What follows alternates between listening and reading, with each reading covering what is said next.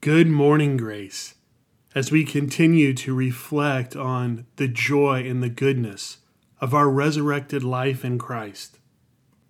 I want to press in a bit further on what it means to partner with the Lord Jesus in his mission and ministry.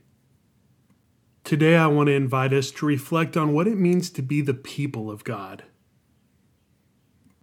Since the beginning, God's dream for the world has been to live in a harmonious relationship with humanity. God's greatest and most glorious creation.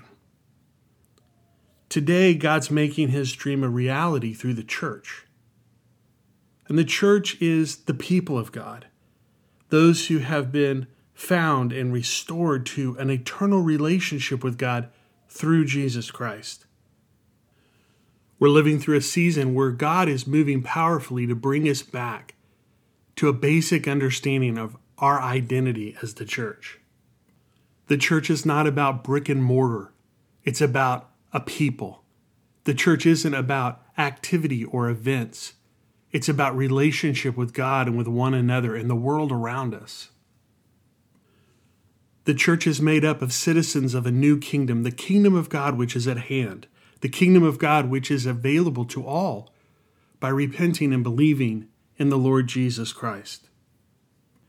As citizens of the kingdom, we are its ambassadors. And the kingdom of God is extended as we hold out the light and love of the Lord Jesus everywhere we go and with whomever we're with. God calls each of us to play a part in His dream to draw the world to himself, to restore the whole world through the life and love of Jesus.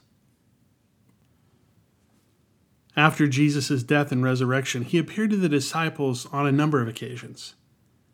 The last time they saw him, before he ascended into heaven, Jesus gave them instructions about their role in continuing his mission and ministry. In Matthew 28, he says to them, all authority in heaven and on earth has been given to me. Therefore, go and make disciples of all nations, baptizing them in the name of the Father and of the Son and of the Holy Spirit, and teaching them to obey everything I have commanded you. And surely I'm with you always to the very end of the age. What instructions do you hear in what Jesus said to the disciples? What is Jesus saying to you today?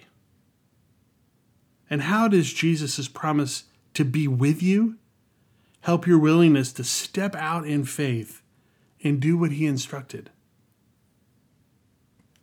Being the church is a team sport, and Jesus never intended for us to continue his mission alone. He promised us his presence, and he put us in relationship with others in the church where we could work as a team to do what he commanded. Let me color in for you the picture that Jesus begins to draw in Matthew chapter 5. The church exists to serve spiritual pilgrims, to feed others with the truth of God's word, to clothe others in the warmth of God's kindness and mercy, and to shelter others under the strength of God's grace.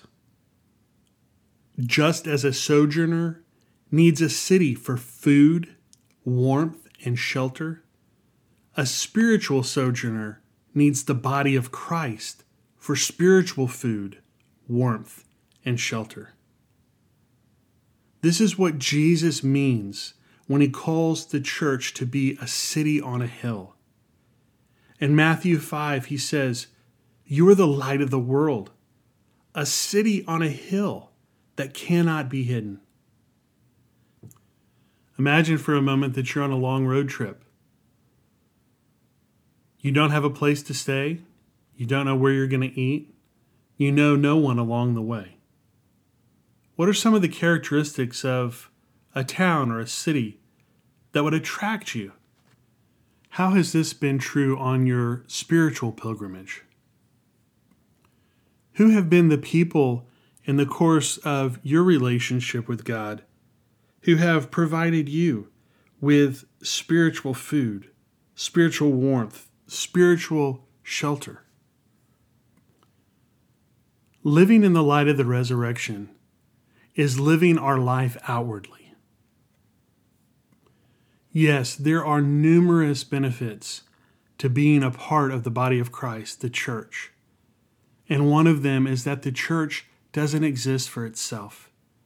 It exists for the sake of those who do not yet belong. And this is an enormous privilege to be a part of, to partner with the Lord Jesus, to extend His love, His hope, His forgiveness, His acceptance to all those who are disconnected from Him and His people.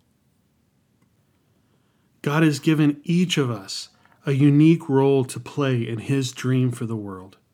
And you don't have to become someone different or act like someone you're not in order to share the gospel. God desires to work through your spiritual gifts.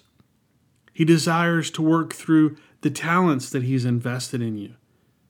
He desires to work through the personality that He's given you that reflects His very heart. He desires to work in you and through you, to be a light, to draw lost people back home to Him. So this morning, I want to invite you to join me as an act of worship and devotion, to offer up all of yourself to God in prayer.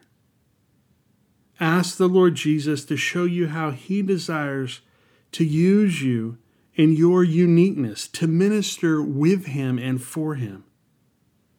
And then write down what you hear Him saying to you.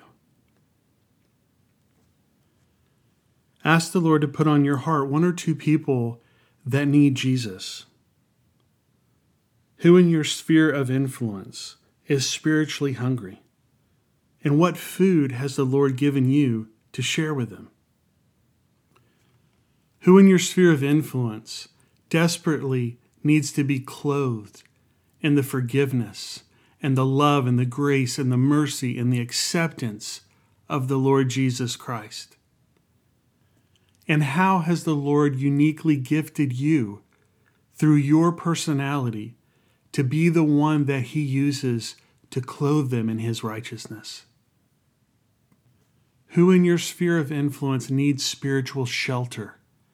In what ways has the Lord given you to practice hospitality and to create a safe relationship where people can be heard and loved and healed and come home to God? Think about it. Jesus pleads with his people to live in such a way that will graciously draw them into a relationship with the Father. So let your light shine today. You are the light of the world, a city on a hill that cannot be hidden.